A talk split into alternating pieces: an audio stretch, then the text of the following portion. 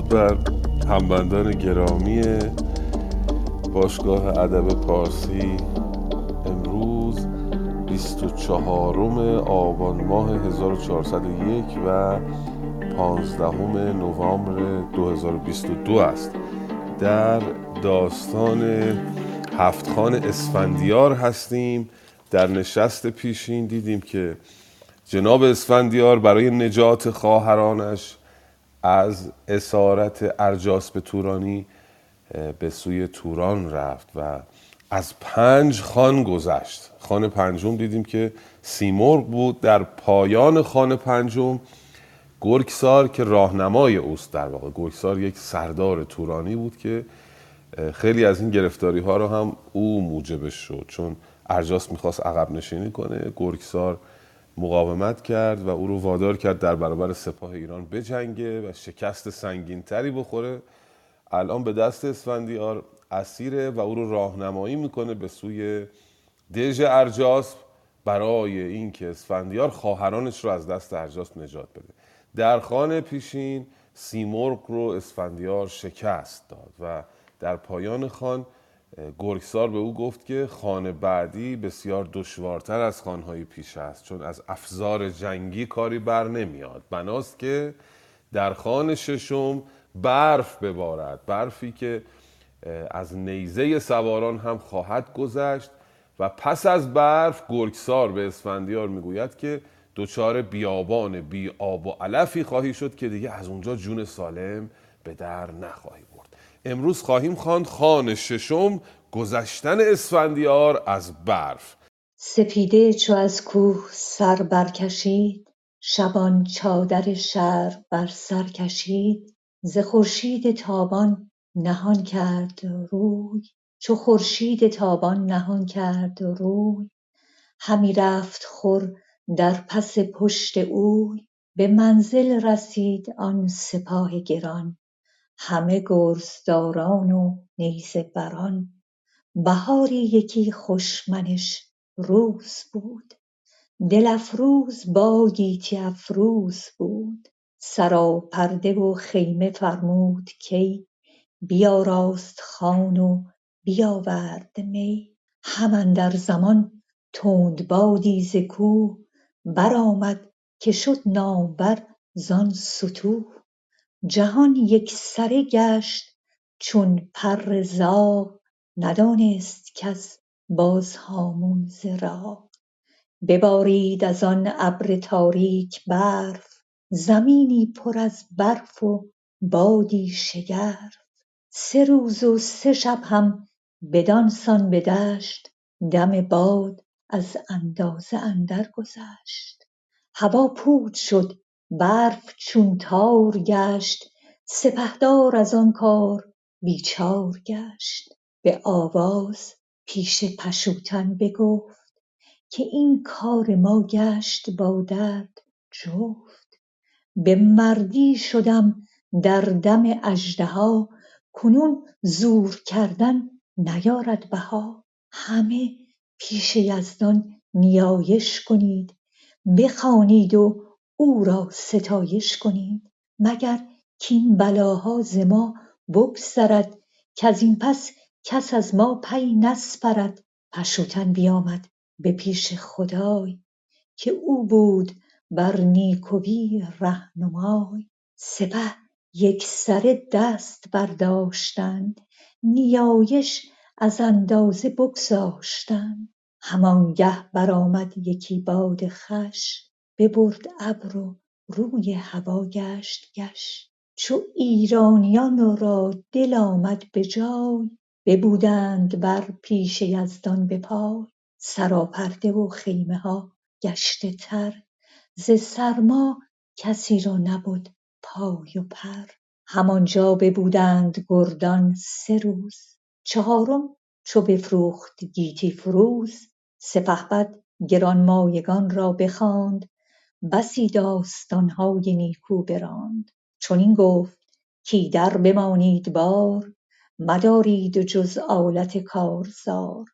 هر آن کس که هستند سرهنگ فش که باشد ورا باره صد بار کش به پنجاه آب و خورش برنهید دگر آلت پرورش برنهید. فزونی همی در بمانید بار گشاده ست بر ما در کردگار. چون نومید گردد ز یزدان کسی ازو نیکبختی نیابد بسی. به نیروی یزدان بیابیم دست بدین بدکنش مردم بت پرست از آن دژ یکایک توانگر شوید همه پاک با گنج و افسر شوید اسفندیار به ناگاه در میانه بهار می‌بیند که تندبادی میوزد و جهان مانند پر زاغ سیاه می‌شود و کسی هامون رو ز راغ دیگه نمی‌تونه تشخیص بده. و ببارید از ابر تاریک برف زمینی پر از برف و بادی شگرف. سه روز و سه شب هم همینطور باد میوزه و خلاصه گرفتار برف می‌شوند. اینجا دیگه اسفندیار در میابد که جای مردی و زور نیست.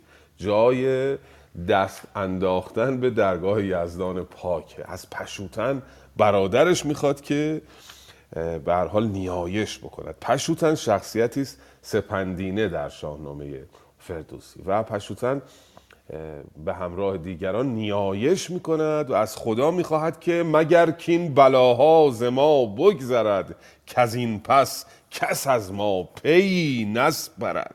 و پشوتن این کار رو می‌کنه سپه دعا می‌کنند همانگه برآمد یکی باد خوش. ببرد رو روی هوا کرد کش. کش یعنی خوش خوب. ابرها رفت پس از دعای اینها و هوا خوش شد. و حالا اسفندیار دستور میده که هر کسی که اسب داره اسبش رو پنجاه اسب رو خورش و آب روش بگذارید پنجاه اسب رو گسترش آلت گسترش. گسترش یعنی آنچه که می گسترند گسترش حاصل مصدر هست از گستریدن در واقع.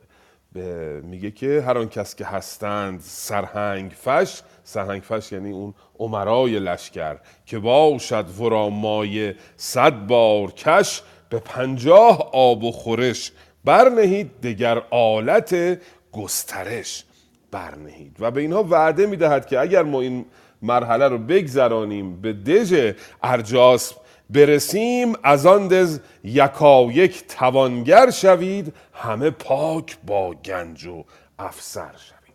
ببینیم لطفا بخوارید ببینیم مرحله بعد. پس از گذشتن از برف اسفندیار دوچار چه خواهد شد؟ چو خور چادر زرد بر سر کشید ببود باختر چون گل شنبلی. بنه برنهادند گردان همه برفتند با شهر. یار رمه چو بگذشت از تیر شب یک زمان خروش کلنگ آمد از آسمان. براشفت از آوازش اسفندیار پیامی فرستاد زی گرگسار که گفتی بدین منزلت آب نیست همان جای آرامش و خواب نیست.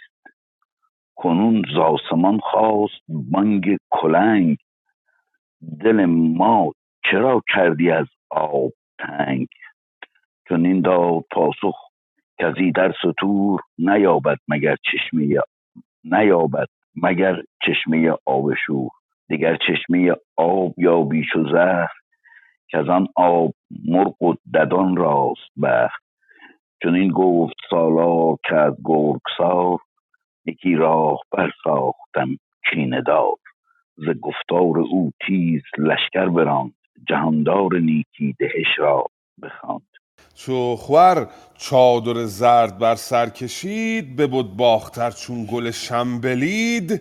یعنی صبح شد. فردوسی به صد زبان صبح رو توصیف می‌کنه. خور همون خورشید. ما امروز خور می‌خونیم. ایرادی هم نداره. مثل هر شود مخور. میگیم مخور.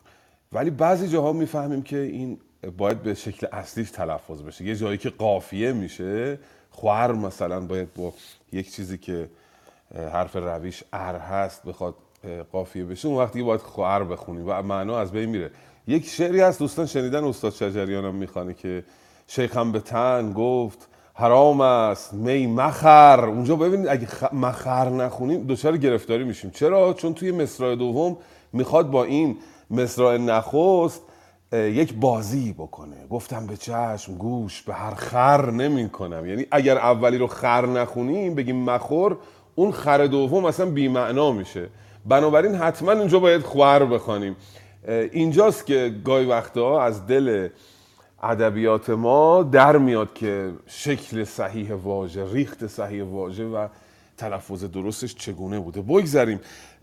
خورشید وقتی که آمد بالا چو بگذشت از تیر شب یک زمان خروش کلنگ آمد از آسمان کلنگ به این مرغایی میگن که کنار آب زندگی می‌کنن مثلا مثل دورنا فرض بفرمید برا شفت از آوازش اسفندیار پیامی فرستاد زی گرگسار که گفتی بدین منزلت آب نیست همان جای آرامش و خواب نیست. کنون ز آسمان خواست بانگ کلنگ دل ما چرا کردی از آب تنگ؟ به گرگسار میگه تو مگه نگفتی که ما بعد از برف دچار بیابان و بیاب و علفی می‌شویم؟ پس این صدای مرغ دریایی و اینا از کجا داره میاد؟ فهمید که گرگسار به او دروغ گفته در واقع. بیابانی در کار نیست. ولی باز گرگسار به دروغش ادامه میده. میگه که چون این داد پاسخ کزیدر سطور نیابد مگر چشمه آب شور. دگر چشمه آب یابی چو زهر کزان آب مرغ و ددان راست بر. این صدای کلنگی که میشنوی مال چشمه آب شور و تلخه. این آب به درد ماها نمی‌خوره و اسفندیار راهش رو ادامه میده بعد از اینکه گرگسار این رو بهش میگه. جناب همایون یه ده 15 تا بیت دیگه بخوانید ما صدای شما رو کم شنیدیم. ببینیم اسفندیار در این خان به چه خواهد رسید. خانه هفتم گذشتن اسفندیار از رود و کشتن گرگسار چو یک پاس بگذشت از تیر شب ز پیشندر آمد خروش و جلب. بخندید بر بارگی شاه نو ز دم ز دم سپه رفت تا پیش را. سپهدار چون پیش لشکر رسید یکی ژرف دریای بیبون بدید. هیونی که بودن در آن کاروان کجا پیش رو داشتی ساروان؟ همی پیش رو غرق گشتن در آب سپه خود بزد چنگ هم در شتاب. گرفتش دوران برکشیدش ز گل بترسید بدخواه ترک چگل. بفرمود تا گرگسار نژند شود داغ دل پیش با پای بند. بدو گفت که ای ریمن خاکسار گرفتار در دست اسفندیار بگفتی که ایدر نیابی تو آب. بسوزد تو را تابش آفتاب. چرا کردی ای بدتن از آب خاک؟ سپه را همه کرده بودی هلاک. چون این داد پاسخ که مرگ سیاه مرا روشنایی است چون هور و ماه. چه بینم همی از تو جز پای بند چه خواهم تو را جز بلا و گزند. سپه بود بخندید و بکشاد چشم فرو ماند از آن ترک و ننمود خشم بدو گفت که کم خرد گرگسار چو پیروز گردم من از کارزار به روی دژت بر سپه بود کنم سپه بد کنم. مبادا که هرگز به تو بد کنم همه پادشاهی سراسر تو راست. چو با ما کنی در سخن رای راست. نیازارم آن را که فرزند توست نه آن را که از دور پیوند تو. چو بشنید گفتار او گرگسار پرومید شد جانش از یا ز گفتار او ماند اندر شگفت زمین را ببوسید و پوزش گرفت. بدو گفت شاهان چه گفتی؟ گذشت ز گفتار خامت نگشت به دشت. اسفندیار به راه میفته چو یک پاس بگذشت از تیر شب ز پیش اندر آمد خروش و جلب. جلب در اصل همین افزار بد است که توی این دستجات عزاداری توی ایران ما زیاد میشنویم. این همچین چیزی است. یعنی افزار به راه افتادن لشکر است. و لشکر به راه میفته برخلاف اون چیزی که گرگسار گفته بود که شما دوچار بیابان خواهید شد اینا دوچار آب می‌شوند. سپهدار چون پیش لشکر رسید یکی ژرف دریای بیبون بدید.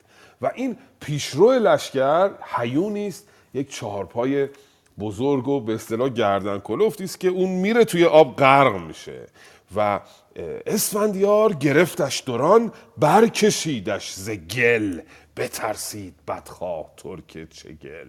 اسفندیار می‌بینه که این حیون پیشرو سپاه در اون آب افتاده پاهاشو می‌گیره می‌کشه بیرون و گرگسار هم می‌بینه که اون نقشه ای که کشیده بود انگار نقشه داشته بود داشت که بلایی سر این سپاه بیاد نقشش با شکست مواجه شده و اسفندیار گرگسار رو فرا می‌خواند. میگه مگه تو نگفتی که اینجا دوچار بیابان ما خواهیم شد؟ پس چرا دوچار آب شدیم؟ بدو گفت کی ریمن خاکسار گرفتار در دست اسفندیار.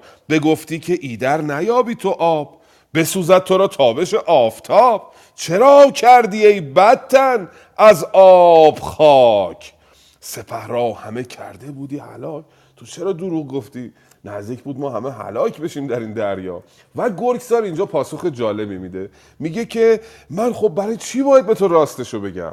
تو من فقط از تو یک پایبند بهره بردم. از او وعده می‌خواد. و میگه که یعنی من چه فایده ای داره کمک کردن من به تو؟ اینجا اسفندیار یه قولی به گرگسار میده. بدو گفت که کم خرد گرگسار چو پیروز گردم من از کارزار به روین دژت بر سپه بد کنم. مبادا که هرگز به تو بد کنم. و وعده دوم نیازارم آن را که فرزند توست نه آن را که از دور پیوند توست. و فرزندان و اطرافیان تو رو هم نخواهم آزرد بعد از اینکه پیروز شدم گرگسار وقتی میشنوه پوزش می‌خواد به خاطر این کاری که کرده و همراه اسفندیار میشه. دوباره ز گفتار او ماند اندر شگفت زمین را ببوسید و پوزش گرفت. و اسفندیار از اون می‌پرسه که خب حالا چجوری باید از این آب رد شیم؟ گذرگاه این آب دریا کجاست؟ بباید نمودن مرا راه راست. حالا به گلسار میگه ما از کجای دریا رد شیم گلسار الان می‌خواد بهش پاسخ بده و به اسفندیار کمک بکنه که از دریا بگذره. ز گفتار او ماند اندر شگفت زمین را ببوسید و پوزش گرفت. بدو گفت شاه آنچه گفتی گذشت. ز گفتار خامت نگشت آب دشت. گذرگاه این آب دریا کجاست؟ بیاید نمودن به ما راه راست. بدو گفت با آهن از آب گیر نباید گذر پر و پیکان تیر. تهمتن فرو ماند اندر شگفت هم اندر زمان بند از او برگرفت. به دریای آب اندرون گرگسار بیامد هیونی گرفته مهار. سپهبد بفرمود تا مشک آب بریزند در آب و در ماهتاب. به دریا سبکبار شد بارگی. سپاه اندر آمد به یک بارگی. چون آمد به خشکی سپاه و بنه ببد میسر راست با میمنه.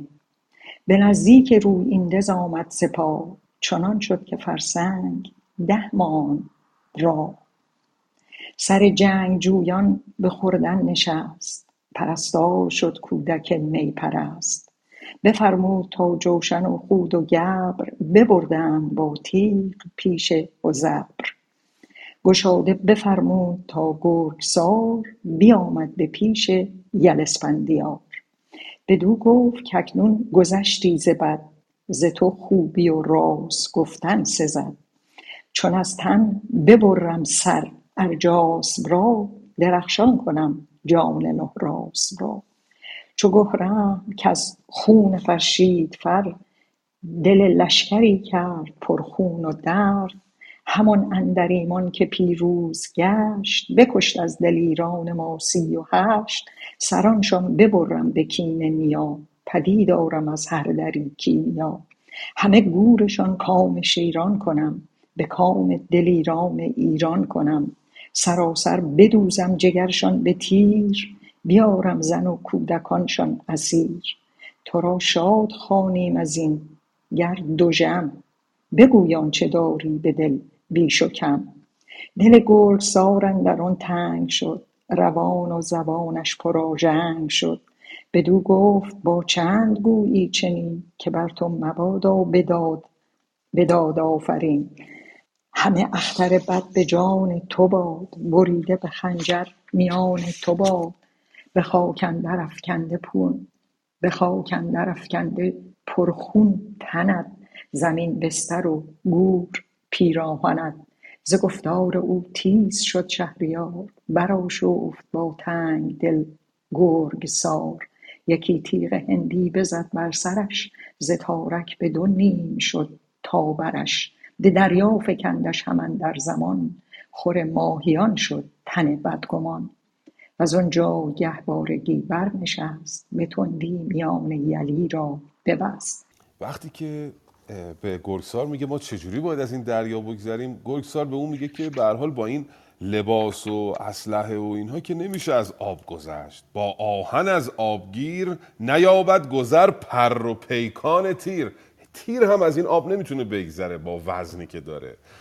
و اینا تصمیم می‌گیرن پس لباس های سنگین رو از تن در بیارن حتی مشک های آبی که حمل می‌کردن با خودشون اینها رو توهی کنند و بتونن سبکبار اسب ها از دریا بگذرن. سپه بد بفرمود تا مشک آب بریزند در آب و در ماهتاب. ماهتاب یعنی جایی که ماه بر اون میتابد. با اون محتابی که ما می‌شناسیم فرق می‌کنه. مقصود فردوسی آنچه که جز آب است یعنی خشکی. میگه آبهاشون که همراهشون بوده در آب و در خشکی خالی کردن اسبها سبک شد از دریا گذشتن. وقتی که از دریا گذشتن نزدیک رویندژ شدن و ده فرسنگ مونده بود به رویندژ به نزدیک رویندژ آمد سپاه. چنان شد که فرسنگ ده ماند را. 60 کیلومتر تقریبا مونده بود که برسن به دژ. صدا کرد گرگسار رو بیاد باش اتمام حجت کنه. چون دیدیم پیش از این خان به گرگسار گفته بود اگر ما برسیم به توران و توران رو شکست بدیم تو رو می‌کنم فرمانده رویندژ و تو رو شاه توران می‌کنم در واقع. الان می‌خواد اتمام حجت بکنه و یک آزمایشی رو بکنه ببینه واقعا گرگسار دلش با سپاه ایران هست یا هنوز دلش برای توران میتپد. او رو تحریک می‌کنه. میگه اگه من برم به توران و توران رو آتش بزنم و کهرم رو بکشم و اندر ایمان که سی و هشت برادر من رو کشت بکشم سرانشان ببرم به کین نیا پدیدارم از هر دری کیمیا. همه گورشان کام شیران کنم به کام دلیران ایران کنم. ببین سخنش هم تحریک آمیزه می‌خواد ببینه کنه ذات جناب گرگسار چیست. سراسر بدوزم جگرشان به تیر بیارم زن و کودکانشان اسیر. تو را شاد خانیم از آن گرد دوژم بگویان چه داری به دل بیش و کم. تو اون موقع شاد میشی یا خوشحال میشی؟ یا ناراحت میشی اگر من چنین بلایی بر سر تورانیان بیارم؟ گرگسارم خب یک تورانی متعصب دیگه در بخش پیشین. دیدیم او تلاش کرد که صلح یعنی گریز اتفاق نیفته و او باعث شد جنگ میانه ایران و توران ادامه پیدا بکنه. اینجا جوش میاره در واقع. دل گرگسار اندران تنگ شد. روان و زبانش پراژنگ شد. بدو گفت تا چند گویی چنین که بر تو مبادا به داد آفرین. همه اختر بد به جان تو باد. بریده به خنجر میان تو باد. به خاکندر افگنده پرخون تنت. زمین بستر و گور پیراهنت. شروع می‌کنه دریوری گفتن و فهاشی کردن به اسفندیار و نفرین کردن بر او. و اسفندیار دیگه تکلیفش معلوم میشه. در میابد که گرگسار دلش با اون نیست و هنوز دل در گرو, تورانیان داره و اونجا دیگه تصمیم می‌گیره گرگسار رو می‌کشه. یکی تیغ هندی بزد بر سرش ز تارک به دو نیم شد تا برش. از تارک سر تا پایین به دو قسمت شد. به دریا فکندش همان در زمان خور ماهیان شد تن بدگمان. پس گرگسار هم دیگه اینجا کشته شد. لطفا بخوانیم ببینیم بعد از گذشتن از این هفت خان جناب اسفندیار چه خواهد کرد و آیا خواهد توانست مرحله نهایی یعنی فتح رویندژ رو بگذراند یا نه؟ به بالا برآمد به دز بنگرید. یکی ساده دز آهنین باردی. سه فرسنگ بالا و پهنا چهل. به جایی ندید اندرو آب و گل. به پهنای دیوار او بر سوار برفتی برابر بر او بر چهار. چو اسفندیار آن شگفتی بدید یکی باد سرد از جگر برکشید. چنین گفت کاین را نشاید ستد بد آمد به روی من از راه بد. دریغ این همه رنج و پیگار ما پشیمانی آمد همه کار ما. به گرد بیابان همی بنگرید. دو ترک اندر آن دشت پوینده دید. همی رفت پیش اندرون چار سگ. سگانی که نخجیر گیرد به تک ز بالا فرود آمد اسفندیار. به چنگ اندرون نیزه کارزار. به نیزه از اسپان جدا کردشان. پیاده به بالا برآوردشان. بپرسید گفت این دژ نامدار چه جای است و چند است در وی سوار؟ از ارجاسپ چندی سخن راندند. همه دفتر دژ بر او خواندند که بالا و پهنای دژ را ببین. دری سوی ایران دری سوی چین. بدو اندرون تیغزن سی هزار سواران گردنکش نامدار. همه پیش ارجاسپ چون بنده اند به فرمان و رایش سر افگنده اند خورش هست چندان که اندازه نیست. به خوشه درون بار اگر تازه نیست. اگر در ببندد به ده سال شاه خورش هست چندان که دارد سپاه. اگر خواهد از چین و ماچین سوار بیاید برش نامور صد هزار. نیازش نیاید به چیزی به خورش هست و مردان فریادرس چو گفتند او تیغ هندی به مشت دو گردنکش ساده دل را بکشت. وز آنجا بیامد به پرده سرای ز بیگانه پردخت کردند جای پشوتن بشد نزد اسفندیار سخن رفت هر گونه از کارزار. بدو گفت جنگی چنین دژ به جنگ به سال فراوان نیاید به چنگ مگر خوار گیرم تن خویش را یکی چاره سازم بداندیش را. تو ایدر شب و روز بیدار باش سپه را ز دشمن نگهدار باش. به به بسیار سپاسگزارم. خب دیگه هفت خان اسفندیار گذرانده و رسیده به اون مرحله نهایی که می‌خواد رویندژ رو فتح بکنه و خواهرانش رو از دست ارجاسپ نجات بده. عرض شود که این داستان حالا توضیحش رو باز بعدا بیشتر میدیم. پیش میریم یه توضیحی یک قیاسی میان این داستان و چند تا داستان دیگه می‌خواستیم داشته باشیم در مورد ورود اسفندیار به رویندش که یک کمی جلو بریم بهش می‌رسیم. می‌بینه که این دژی که در برابرش برکشیده شده رویندژ سه فرسنگ بالا و پهنا چهل به جایی ندیدن در او آب و گل. همش از سنگ هست. آب و گل در او ندید. و سه فرسنگ طولشه در واقع 18 کیلومتر در 240 کیلومتر که اگر توی ماشین حساب بزنید فکر کنم 4300 کیلومتر مربع مساحت این دژ هست. به پهنای دیوار اوبر سوار برفتی برابر بروبر چهار. یعنی دیواراش اینقدر پهن بوده مثل دیوار چین بوده دیگه. چهار تا سوار همراه هم کنار هم برابر هم می‌تونستن روی این دیوار دژ اسب بتازند.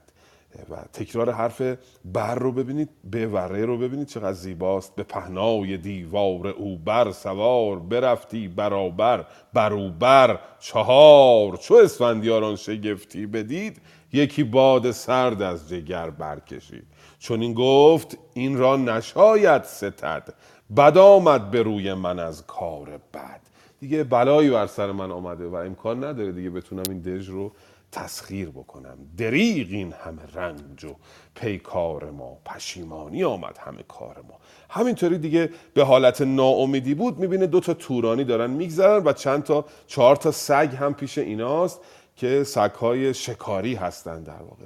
میره سراغ اینا از بالا میاد پایین میره سراغ اینا و با ته نیزه اینا رو از اسبی که بودن بلند می‌کنه. به نیزه ز اسبان جدا کردشان پیاده به بالا برآوردشان حالا چجوری این دو نفر رو با نیزه بلند می‌کنه و همراه خودش میاره به بلندی بماند؟ و از اینا می‌پرسه که این دژ ماجراش چیست؟ چگونه می‌شود این دژ رو فتح کرد؟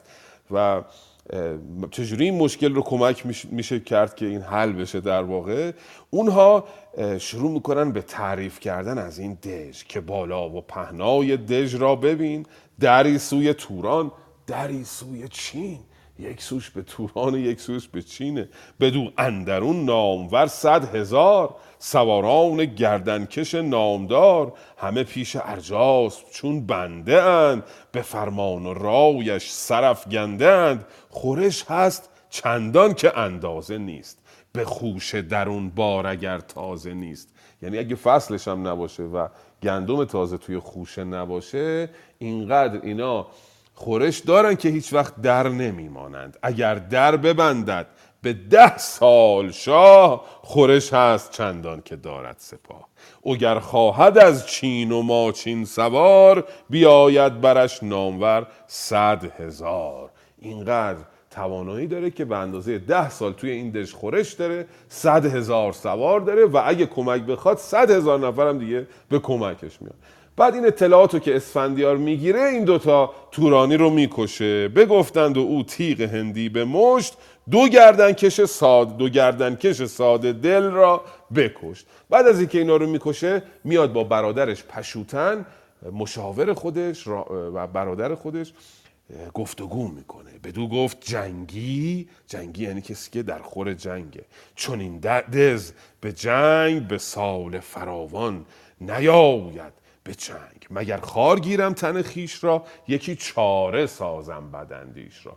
باید به فکر چاره باشیم این دژ با شمشیر و به اصطلاح نیزه باز نخواهد شد. تو اینجا بمان سپاه رو نگهدار باش. من فکر چاره بکنم که چگونه می‌توانم این دژ رو فتح بکنم. لطفا بخوانید ببینیم که اسفندیار چه چاره ای خواهد اندیشید برای فتح رو این دژ. تنانگه شود بیگمان ارجمند سزاوار شاهی و تخت بلند. که از دشمن نترسد به جنگ به کوه از پلنگ و به آب و از نهنگ. به جای به جایی فریب و به جایی نهید گهی فر و زیب و گهی در نشید. چو بازرگانی بدین دژ شوم. نگویم که شیر جهان پهلوم. فراز آورم چاره از هر دری. بخوانم ز هر دانشی دفتری. تو دیدبان و طلایه مباش ز دانشی سست مایه مباش اگر دیدبان و دود بیند به روز شب آتش چو خورشید گیتی فروز. چنین دان که آن کار کرده من است. نه از چاره هم نبرد من است سپه را بیارای و ز بران. زرهدار با خود و گرز گران. درفش من از دو بر پای کن. سپه را به قلب اندرون جای. بر آن تیر با گرزه گاوسار. چنان کن که خوانند اسفندیار. وزان جایگه ساربان را وزان جایگه ساربان را بخواند به پیش پشوتن به زانو نشاند بدو گفت صد بار کش سرخ موی.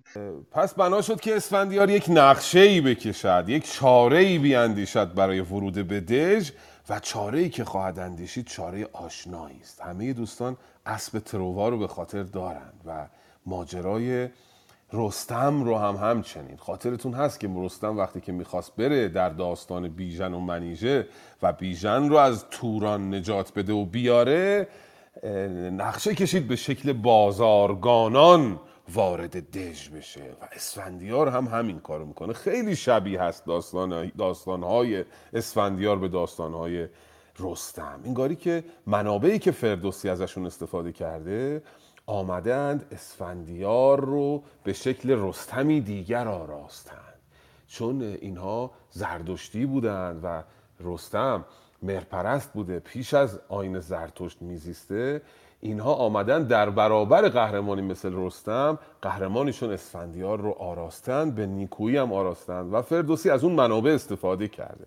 و این ویژگی تکرار شونده ورود آدم ها به صورت مبدل به شهر در استورهای مختلف تکرار شده. یکیش همین داستان اسب ترواس یکیش همین داستان رستمه و این اسفندیار که میگه چو بازارگانان بدین دز شوم نگویم کسی را که من پهلوم. پهلو اینجا به معنای پهلوانه. به کسی نمیگم که من پهلوانم و آمدم برای جنگ. به شکل بازرگانان میام. و لشکر رو میگه بیدیدبان و طلایه مباش. به پشوتن برادرش میگه. تو بیدیدبان و طلایه مباش. زهر دانشی سست مایه مباش. اگر دیدبان دود بیند به روز شب آتش چو خورشید گیتی فروز چنان دان که آن کار کرده من است. نه از چاره هم نبرد من است.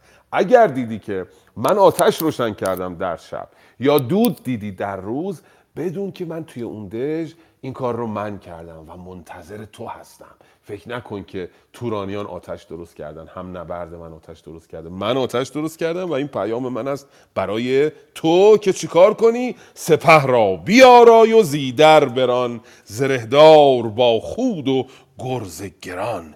درفش من از دور برپای کن سپه را به قلبندرون جای کن بران تیز با گرزه گاوسار چنان کن که خوانندت اسفندیار. یعنی همون کاری که من اسفندیار بزرگ می‌خوام بکنم تو بکن.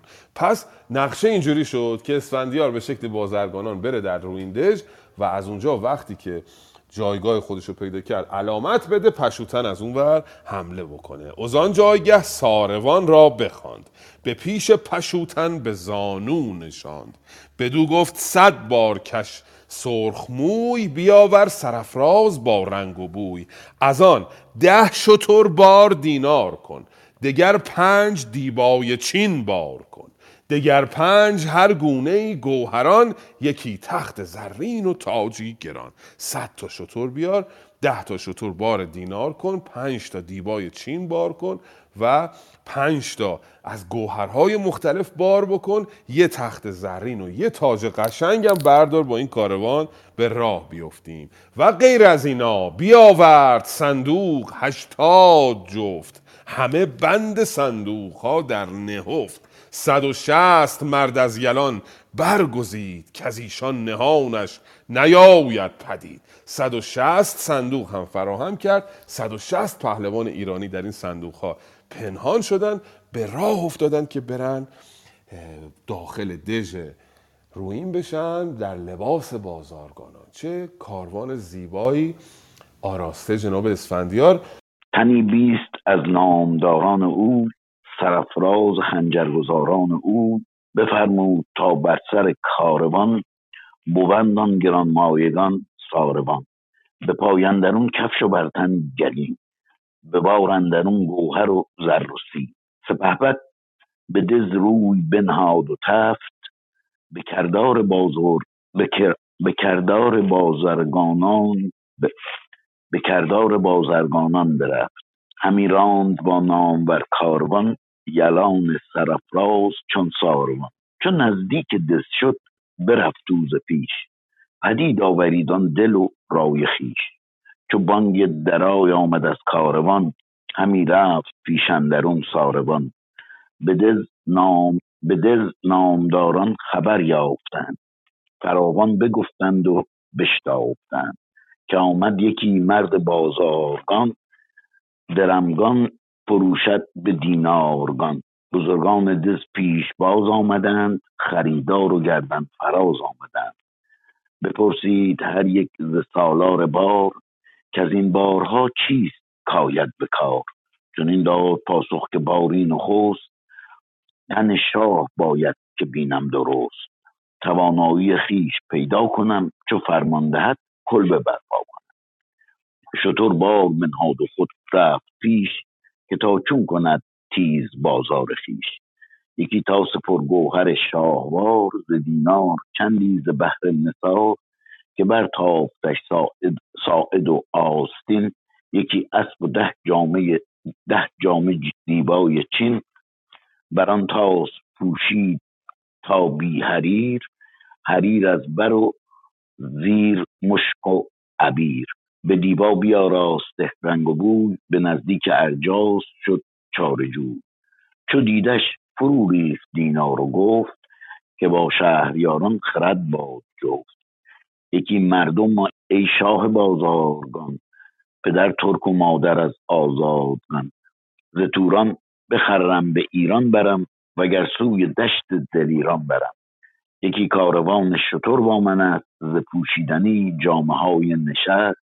هم از گوهر و افسر و رنگ و بوی فروشنده هم, هم خریدار جو به بیرون در کاله بگذاشتم جهان در پناه تو پنداشتم. اگر شاه بیند که این کاروان به دروازه دز کش کشد ساروان به بخت تو از هر بدی من شوم. بدین سایه مهر تو بفنوم چون این داد پاسخ که دل شاد داد زهر بد تن خیش آزاد داد نیازاردت کس به توران زمین. همانگر برانی به ماچین و چین. بفرمود پس تا سرایی فراخ به دربر یکی کلبه در پیش کاخ. بروی دژندر مرو را دهند همه بارش از دشت بر سر نهند. بسازد بر آن کلبه بازارگاه همی داردش ایمن در پناه. برفتند و صندوق ها را به پشت کشیدند و ماها را اشتر به مشت یکی مرد بخرد بپرسید و گفت که صندوق را چیست اندر نهافت کشنده بدو گفت ما هوش خیش نهادیم ناچار بر دوش خیش. یکی کلبه برتاخت اسفندیار بیاراست همچون گل اندر بهار. ز هر سو فراوان خریدار خواست بر آن کلبه بر تیز بازار. ببود آن شب و بامداد پگاه ز ایوان دوان شد به نزدیک شاه. ز دیبا دو تخت و ز وشی سه تخت همی برد پیشندرون نیک بخت. بیامد ببوسید روی زمین بر, بر ارجاس چندی بخواند آفرین. چون این گفت کین مایه ور کاروان تو را راندم تیز با ساروان. دو اندرون یاره و افسر است که شاه سرفراز را در خور است. بگوید به گنجور تا خواسته ببیند همه کلبه آراسته. پس اون نقشه اسب ترووا رو می‌خواد اجرا بکنه جناب اسفندیار و نزدیک دز میشه. در دز با خبر میشن که عده بازارگان آمدن که آمد یکی مرد بازارگان درمگان فروشد به دینارگان. درم رو به دینار میفروشد. صدای من هست خانم شهرزاد؟ تلفنم زنگ خورد یه لحظه قطع شد. بله بله صداتون عالی بله ببخشید. بزرگان دز پیش باز آمدند خریدار و گردن فراز آمدند. بپرسید هر یک سالار بار که از این بارها چیست کاید به کار؟ اومدن گفتن چی داری؟ کالا چه داری بر روش جناب اسفندیار گفتش که من تا پادشاه نبینم سر این بارها رو باز نمی کنم آغاز نمی کنم بازارگانی خیش رو. چون این داد پاسخ که باری نخست تن شاه باید که بینم درست. توانایی خیش پیدا کنم چو فرمان دهد کلبه برپا کنم. عین همین اتفاق باز خاطرتون است در داستان رستم که رفت برای نجات بیژن. اول رفت پیران رو دید و به پیران هدیه های درخوری داد او رو فریب داد تونست در شهر توران یک بازاری به راه بیاندازه. اینجا اسفندیار هم همین کار رو می‌کند. یعنی می‌رود مستقیم پیش ارجاس و کلی با خودش هدیه می‌بره. یکی تاس پرگوهر شاهوار ز دینار چندی ز بهر نصار که برتافتش ساعد و آستین. یکی اسب و ده جامه دیبای چین که برتافتش ساعد و آستین. یعنی هر چی تو آستین لباسش جامی شد اینا درم رو در آستین پنهان می‌کردن. هر چی جامی شد درم و دینار با خودش برداشت. دینار در واقع با خودش برداشت. درم پولیست بی ارزشتر و اسب و جامعه های از دیبای چین بر میداره خلاصه میره پیش جناب ارجاس و به او گزارش میده. میگه که یکی مردم ای شاه بازارگان پدر ترک و مادر از آزادگان. آزادگان یعنی ایرانیان سرزمین آزادگان. مادرم ترک پدرم ترک بوده مادرم ایرانی بوده. ز توران بخرم به ایران برم. اوگر سوی دشت دلیران برم. دشت دلیرانم احتمالا به سرزمین سواران نیزه گذار می‌گویند سرزمین عربستان. میگه من بازارگانی می‌کنم از اینجا می‌برم ایران از اونجا می‌برم به به اصطلاح عربستان اینجا کارم انجام میدم. به بیرون در کاله بگذاشتم. جهان در پناه تو پنداشتم. کاله همون چیزی که ما میگیم کالا امروز. کالای خودم رو بیرون گذاشتم اومدم از تو پناه بجویم. اگر من پناه دارم و اجازه دارم بیام اینجا. اگر شاه بیند که این کاروان به دروازه دز کشد ساروان به بخت تو از هر بد ایمن شوم ایمن شوم بدین سایه مهر تو بغنوم جناب ارجاس هم خب خیلی هدیه گرفته بود و بعدش هم نمیاد که یه بازارگانی بیاد رونق اقتصادی ایجاد بکنه. چون این داد پاسخ که دل شاد دار زهر بد تن خیش آزاد دار. نیازاردت کس به توران زمین. همان گر برانی به ماچین و چین. دیگه اینجا تو کردیت داری که هر جا دلت می‌خواد بری و دلت خواست تا چین هم می‌خوای تو این سرزمین بری. و اسفندیارم مراد به مرادش رسید این کالاها رو آورد به داخل شهر. اون صندوق هایی هم که توش پنهان شده بودن سربازها اینا رو هم آورد داخل شهر. دو تا بیت خیلی قشنگ اینجا داریم. یه نفر می‌بینه که این صندوق داره میاد تو شهر یکی مرد بخرد بپرسید و گفت که صندوق را چیست اندر نهفت؟ تو صندوق چی دارین اون آدمی که صندوق رو دوشش بود یه پاسخ خیلی دو پهلو و زیبایی میده. کشنده به دو گفت ما هوش خیش نهادیم ناچار بر دوش خیش. ما مرگمون رو گذاشتیم رو دوشمون داریم میایم. این دو تا معنی می‌تونه داشته باشه. یعنی هر چه داریم و نداریم در این صندوق گذاشتیم. یکیش میشه این معنا. یکیش اینه که اصلا ما مرگ خودمون رو داریم به همراه خودمون میاریم. یعنی داریم خطر می‌کنیم. داریم میایم به جنگ در واقع. خیلی بیت قشنگی است. مرگ بر دوش گذاشتن اصلا عبارت زیبایی است یه کلبه می آراید اسفندیار و اونجا شروع می‌کنه به بازرگانی. لطفا بخوانید تا شناختن خواهران اسفندیار رو رو اقلا برسونیم این جلسه رو به یک سامان. بگوید به گنجور تا خواسته ببیند همه کلبه آراسته. اگر هیچ شایسته بیند به گنج بیارد همانا ندارد به رنج. پذیرفتن از شهریار زمین ز بازارگانان پوزش و آفرین.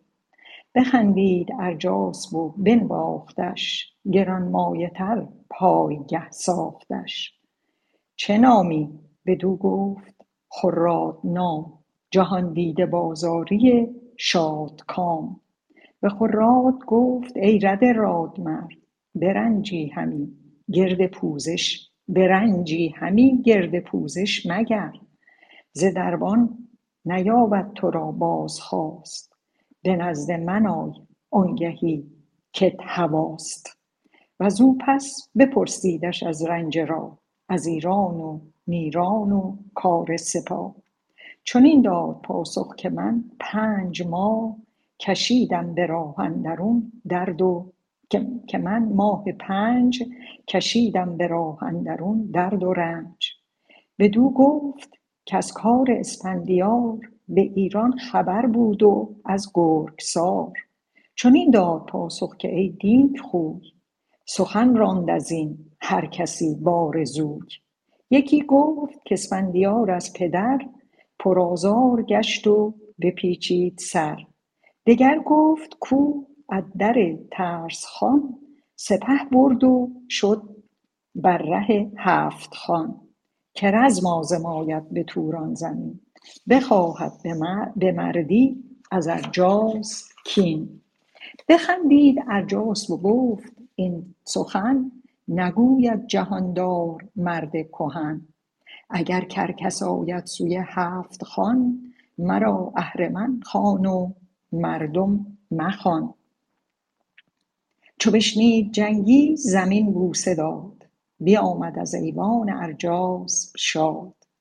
در کلبه نامور باز کرد. ز بازارگان دز پرآواز کرد. همی بود چندی خرید و فروخت همی هر کسی چشم بد را بدوخت. ز دینارگان یک درم بستدی همی این بر آن آن بر این برزدی دوستی پرسیدند که وشی به چه معناست که گفته بودیم در بخش پیشین ز دیبا دو تخت و ز وشی سه تخت همی برد پیش اندرون نیکبخت. وشی به پارچه رنگ و میگن. دیبا معمولا به پارچه ساده و صاف میگن. وشی یا پرنیان به پارچه رنگی رنگ. بگذاریم. به حال گفتگو میان ارجاسب و اسفندیار ادامه پیدا می‌کنه. ارجاسب بهش میگه که اسمت چیه؟ چه نامی؟ بدو گفت خراد نام. اسمم خراده. جهانجوی با رادی و شادکام. به خراد گفت دیگه حالا اسفندیار رو اینجا با عنوان خراد می‌شناسه دیگه جناب ارجاسب به خراد گفت ای رد راد مرد به رنجی همی گرد پوزش مگرد. کلی زحمت کشیدی آمدی به سرزمین ما. نیازی به پوزش خواهی نیست. ز دربان نباید تو را بار خواست. به نزد من آی آنگهی کت هواست. دیگه تو دیگه چیز داری دیگه. کردیت داری هر وقت خواستی بیا پیش من و برو احتیاجی اصلا به دربان نداری. با همین هدایا در واقع ارجاسب رو خام می‌کنه. و یه پرسشی از اسفندیار می‌کنه. میگه که تو از خراد که الان فکر می‌کنه که خراده که میگه که تو خبر از ایران نداری که اسفندیار کجاست اون گرگسار سردار تورانی کجاست. اسفندیار پاسخ میده که چون این داد پاسخ که من ماه پنج کشیدم به راه اندرون. درد و رنج. آها بعد بهش میگه بدو گفت که از کار اسفندیار به ایران خبر بود و از گرگسار. تو ایران خبری از اسفندیار و گرگسار بود. خوراد میگه که یا همون اسفندیار میگه که چون این داد پاسخ که ای نیک خوی سخن ران زین هر کسی به آرزوی. هر کسی هر جوری دلش می‌خواد در مورد این موضوع حرف می‌زنه. یعنی می‌خواد بگه من بی اطلاعم یکی گفت که اسفندیار از پدر پرازار گشت و بپیچید سر. دگر گفت کو از دژ گنبدان سپه برد و شد بر ره هفت خان که رزم آزماید به توران زمین بخواهد به مردیز ارجاسب کین. به ارجاسب میگه من نمی‌دونم شنیدم میگن راه افتاده آمده از هفت خان بگذره و ارجاسب رو شکست بده. ارجاسب میخنده چون باورش نمیشه که کسی بتونه از هفت خان بگذره. بخندید ارجاسب و گفت این سخن یا این سخن نگوید جهان دیده مرد کهن. اگر کرگس آید سوی هفت خان مرا اهرمن خان و مردم نخوان, اگه کرکس هم بتونه این هفت خان بگذره دیگه من انسان نیستم من شیطان هستم.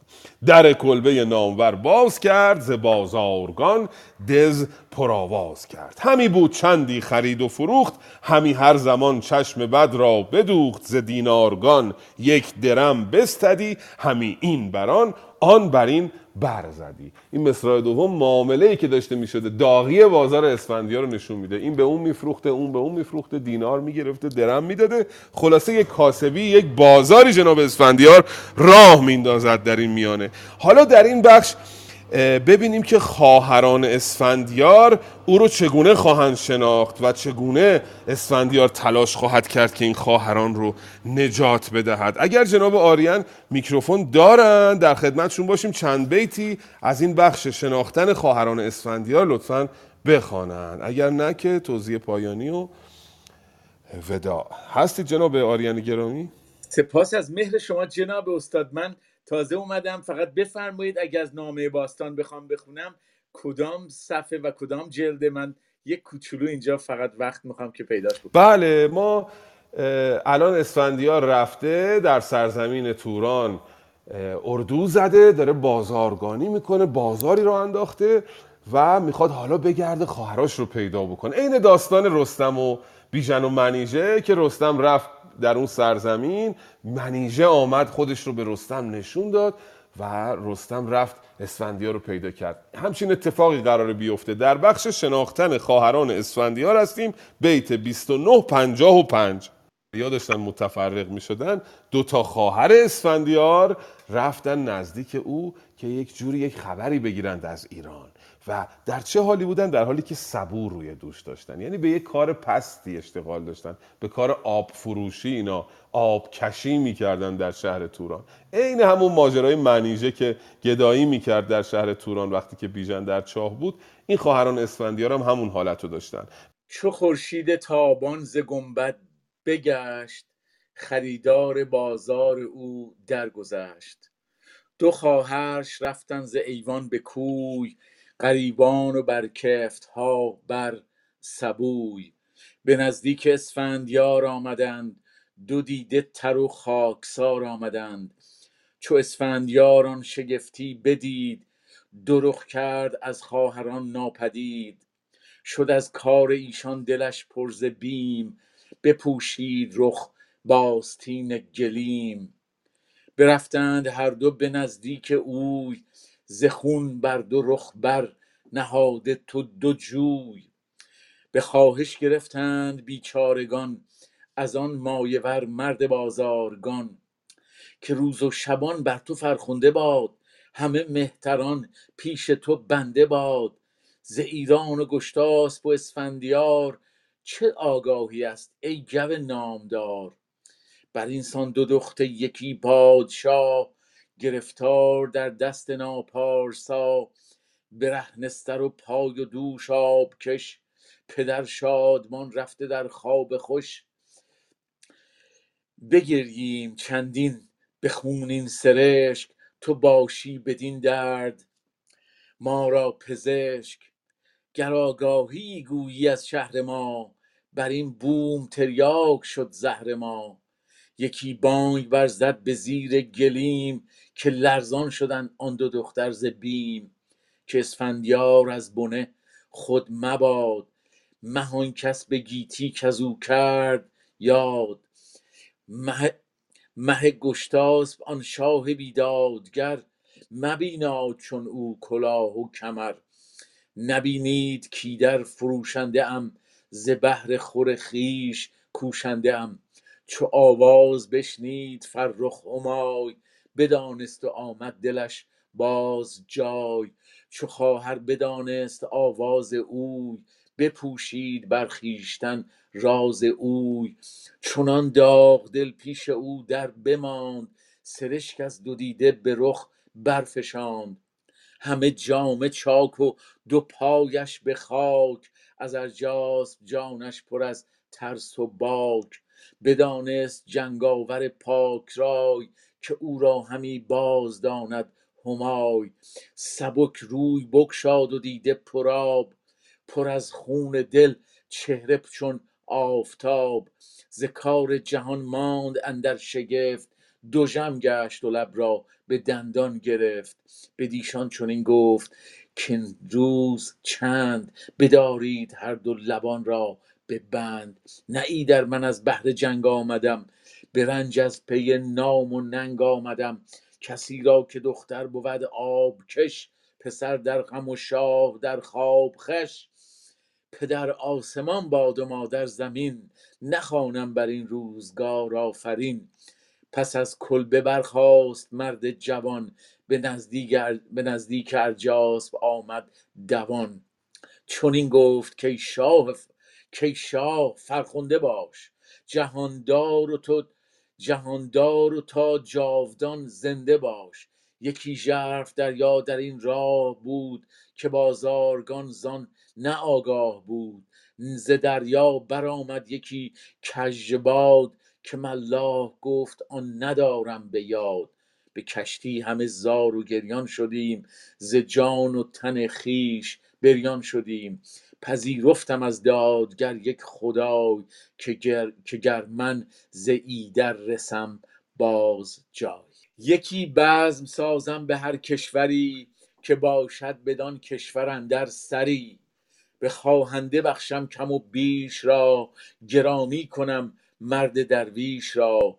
کنون شاه ما را گرامی کند بدین خواهش امروز نامی کند. ز لشکر سرافراز گردان که هند به نزدیک شاه جهان ارجمند. چنان ساختم چنان ساخته ستم که مهمان کنم.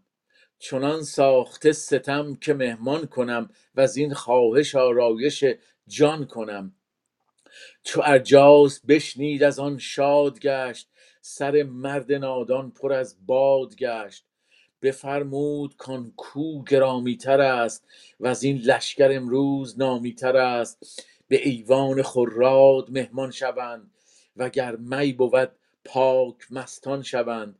بدو گفت شاها ردا بخردا جهاندار و بر موبدان موبدا. مرا خانه تنگ است و کاخ بلند بر این باره دز شویم ارجمند در تیر ماه آمد آتش کنیم دل نامداران به می خوش کنیم. بدو گفت زان راه رو کت هواست به کاخ اندرون میزبان پادشاست. بیامد دمان پهلوان شادکام فراوان برآورد هیزم به بام.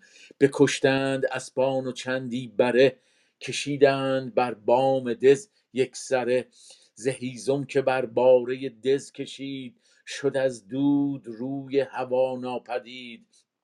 میاورد و چون هرچه بد خورده شد گسارنده می رو می ورا برده شد. همه نامداران برفتند مست ز مستی یکی شاخ نرگس به دست. عین داست- داستان رستمه که بازار اونجا به راه میاندازه منیژه پنهانی میاد جلوش به رستم میگه چه خبر از رستم؟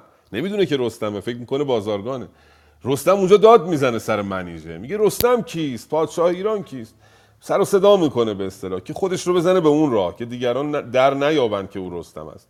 اسفندیار هم همین کار رو می‌کنه. وقتی که غروب میشه بازار تمام میشه مشتریا میرن دو تا خواهر میان پیش او و به او درود میفرستند که روز و شبان بر تو فرخنده باد همه مهتران پیش تو بنده باد از ایران و گشتاسپ و اسفندیار چه آگاهی است ای گو نامدار؟ بر اینسان دو دخت یکی پادشاه گرفتار در دست ناپارسا برهنه سر و پای و دوش آبکش پدر شادمان رفته در خواب خوش.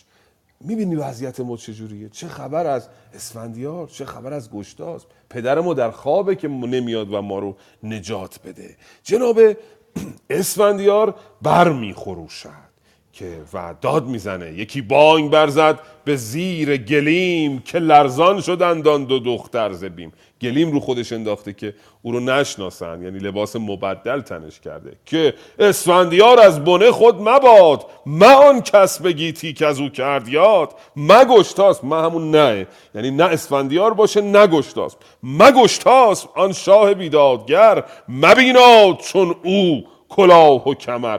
نبینید کی در فروشنده ام؟ ز بهر خور خیش کوشنده ام؟ ببینید من بازارگانم چه کار دارم به اسفندیار چه کار دارم به شاه. اما او میدانه که خواهرش همای صدای او رو خواهد شناخت و خواهر صدای او رو شناخت. چو آواز بشنید فر و خمای بدانست و آمد دلش باز جای. دلش باز جای اومد یعنی دلش سر جاش اومد دیگه. یعنی الان داریم این اصطلاح رو. از اون ترس و از اون نگرانیش کم شد. و چنان داغ دل پیش او در بماند. سرشک از دو دیده به رخ برفشان شروع کرد گریه کردن و حالت همای رو الان نشون میده. همه جامه چاک و دو پایش به خاک. از ارجاسب جانش پر از ترس و باک بالاخره شاهزاده است دختر گشتاس بس اما وضعیت بدی داره. آبکشی می‌کنه پاش در خاک و جامش چاک چاکه. اسفندیار میگه نه در من از بهر جنگ آمدم. به رنج از پی نام و ننگ آمدم. آمدم نامم رو بجویم خواهرانم رو از دست ارجاس نجات بدم. به دیشان چنین گفت که این روز چند بدارید هر دو لبان را ببند. لب نزنید به کسی نگید که ما آمده ایم من شما رو نجات می‌دهم. دو تا بیت داره خیلی قشنگه. کسی را که دختر بود آبکش پسر در غم و شاه در خواب خوش. پدر آسمان باد و مادر زمین. نخوانم بر این روزگار آفرین. وقتی که دختران در بندن دختران در سرزمین دشمنن پسر اینگونه در گرفتاری و غم است دیگه پدر و مادری وجود نداره. پدر آسمان است مادر زمین است. خیلی این دوتا بیت زیباست. بله. و نقشه می‌کشه دوباره نقشه بعدیش نقشه نهاییش رو اجرا می‌کنه. میره پیش ارجاز میگه که از دریا یک کشتی داره میاد اینا مهمان من خواهند بود. اجازه بده در این دژ تو من یک مهمانی برگزار کنم. چنان ساختستم که مهمان کنم. از این خواهش آرایش جان کنم. ساختستم یعنی ساخته ام آماده شده ام. مازی نقلیه. ساخت ستم نیست. این بخشی از همون فعل مازی نقلیه. تصمیم گرفتم که یه مهمانی اینجا برگزار کنم. ارجاسپم که از او خوشش آمده دیگه. میگه باشه تو این کار رو بکن. بدو گفت زان راه رو که تواست. که تواس یعنی که تو هواداری که تو میل داری اون کارو بکنی همون کارو بکن. به کاخندرون میزبان پادشاست. اصلا خودم میزبان میهمانان تو هستم. و جناب اسفندیار میره هیزم ها رو فراهم می‌کنه اسپان و بره رو می‌کشه برای کباب درست کردن. می آورد و چون هرچه بود خورده شد گسارنده می ورا برده شد. توی اون دژ یک جشنی برپا می‌کنه بره می‌کشه و می میگسارند هر کسی که می رو مینوشه مست میشه و لپاش گل میاندازه و برده او میشه. یعنی مطیع او میشه. همه رو رام می‌کنه بر اثر این جشن و این میخارگی همه نامداران برفتن مست. ز مستی یکی شاخ نرگس به دست. حال و اوضاع سربازان و نامداران درون دژ نشون میده که همه مست شدن و یکی یه دونه گل نرگس به دست دارن و دارن میرن. حالا اینجا اون نقطه است که اسفندیار دژ رو برای سقوط آماده کرده. بناست که آتشی برف روزد بر دژ تا برادرش پشوتن اون آتش رو ببینه و به دژ روین حمله بکنه که شکست نهایی ارجاس و نجات خواهران اسفندیار اتفاق بیفته. در این نقطه ما نشست رو با پروانه از دوستان گرامی می ایستانیم متوقف می‌کنیم در واقع و در انتظار خواهیم بود که روز جمعه اسفندیار آتش نهایی رو برفروزد و نبرد میان ایران و توران درگیرد.